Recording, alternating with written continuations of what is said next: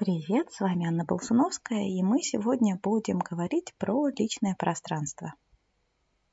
Пространство личных границ – интересная тема, потому что оно у всех разное.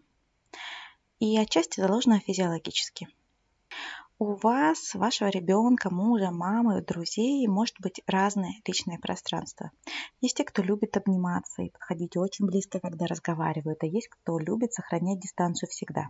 И это про личное пространство, которое может быть не сразу очевидным. Вы можете даже провести упражнение, которое расскажет вам достаточно много о том, как вы можете ощущать это пространство. Попробуйте с кем-то, с мужем или ребенком или подругой, отойти на достаточно большое расстояние, ну шагов может быть 10, и потом один из людей начинает подходить, а второй медленно пытается для себя осознать, когда ему будет достаточно и ближе уже не нужно подходить, и тогда он говорит стоп. И здесь очень важно понять, где вот эта ваша граница.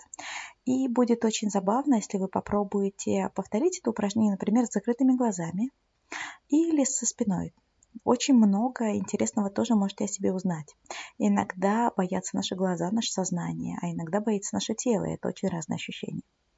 Собственно, вы, наверное, догадываетесь, что личное пространство – это и есть пространство между людьми, внутри которого вы чувствуете себя уверенно, спокойно, удобно.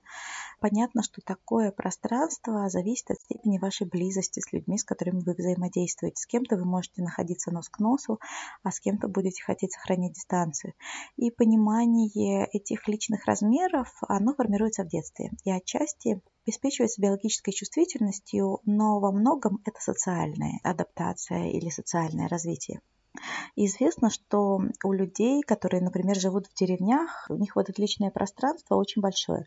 Они дальше друг от друга стоят. У нас людей, которые живут в городах, скученные, периодически попадают в час пик, где мы вынуждены стоять друг в друге, это пространство может сжиматься до физических границ. Но важно понимать, что личное пространство не может все время находиться в этих границах физических. Так или иначе, оно присутствует, обычно делится на несколько зон. Это интимная зона, куда мы допускаем близких людей, с которыми мы готовы обниматься. То пространство, на котором мы обычно ведем разговор с друзьями, с очень хорошими близкими людьми. Есть социальное пространство, это комфортное пространство, когда мы, например, стоим на остановке. Это комфортное пространство между людьми. У детей подобное пространство может быть сформированным, а может быть и нет. Например, вы наверняка видели детей, которые могут к малознакомому человеку залезть на колени. Или наоборот боятся подходить даже к знакомому человеку и разговаривать с ним. И тут я подумала, почему именно дети? Вы наверняка видели взрослых людей, которых мы часто называем бестактными или излишне скромными, которые также могут либо завязывать контакты с незнакомыми людьми и слишком близко к ним подходить. Ну, например, это может быть навязчивый сосед в поезде. Или наоборот, очень закрытыми которые сохраняют очень большую дистанцию. И это может быть связано с тем, что у такого человека могут быть сложности с социальной дифференциацией. Социальная дифференциация на самом деле начинается в дошкольном возрасте.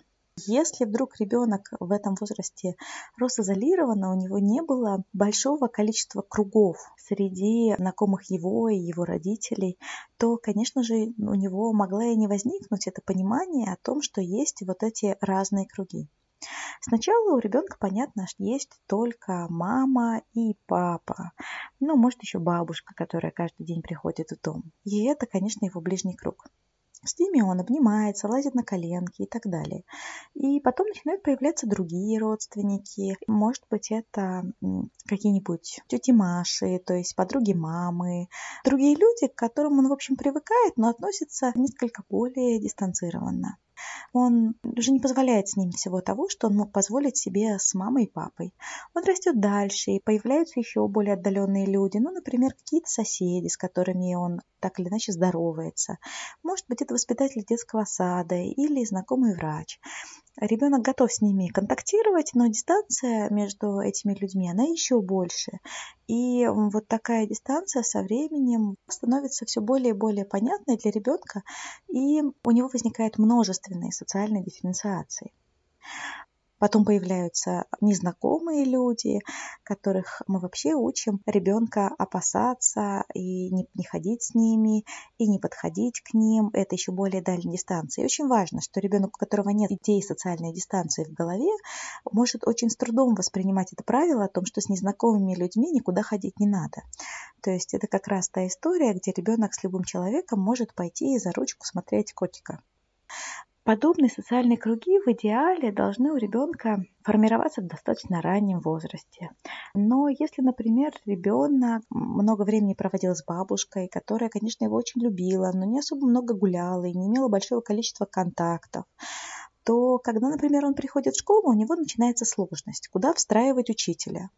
Вот он как бы и не бабушка, и на коленки к нему не залезешь. Но, с другой стороны, он вроде как и незнакомец, и его нельзя просто игнорировать или не разговаривать с ним. И тогда как будто бы нужен какой-то еще один вариант, но здесь все очень сложно и непонятно. Если у человека плохо с социальным пространством, если у ребенка плохо с социальным пространством, то он теряется в том, как кому подходить, кому как обращаться, на вы или на ты, кого можно обнять, кого нельзя, что прилично, а что неприлично. Наверняка у вас есть хотя бы один взрослый сейчас в голове, который испытывает такие же сложности, который не всегда понимает, что является допустимым, а что недопустимым. И таких взрослых становится все больше и больше. Молодые люди начинают бояться социальных контактов, пойти в банк, магазин, выйти на улицу, познакомиться с другим человеком. И это такая сейчас наша действительность, и это про наше личное пространство и особенности его формирования. Пожалуй, на этом все.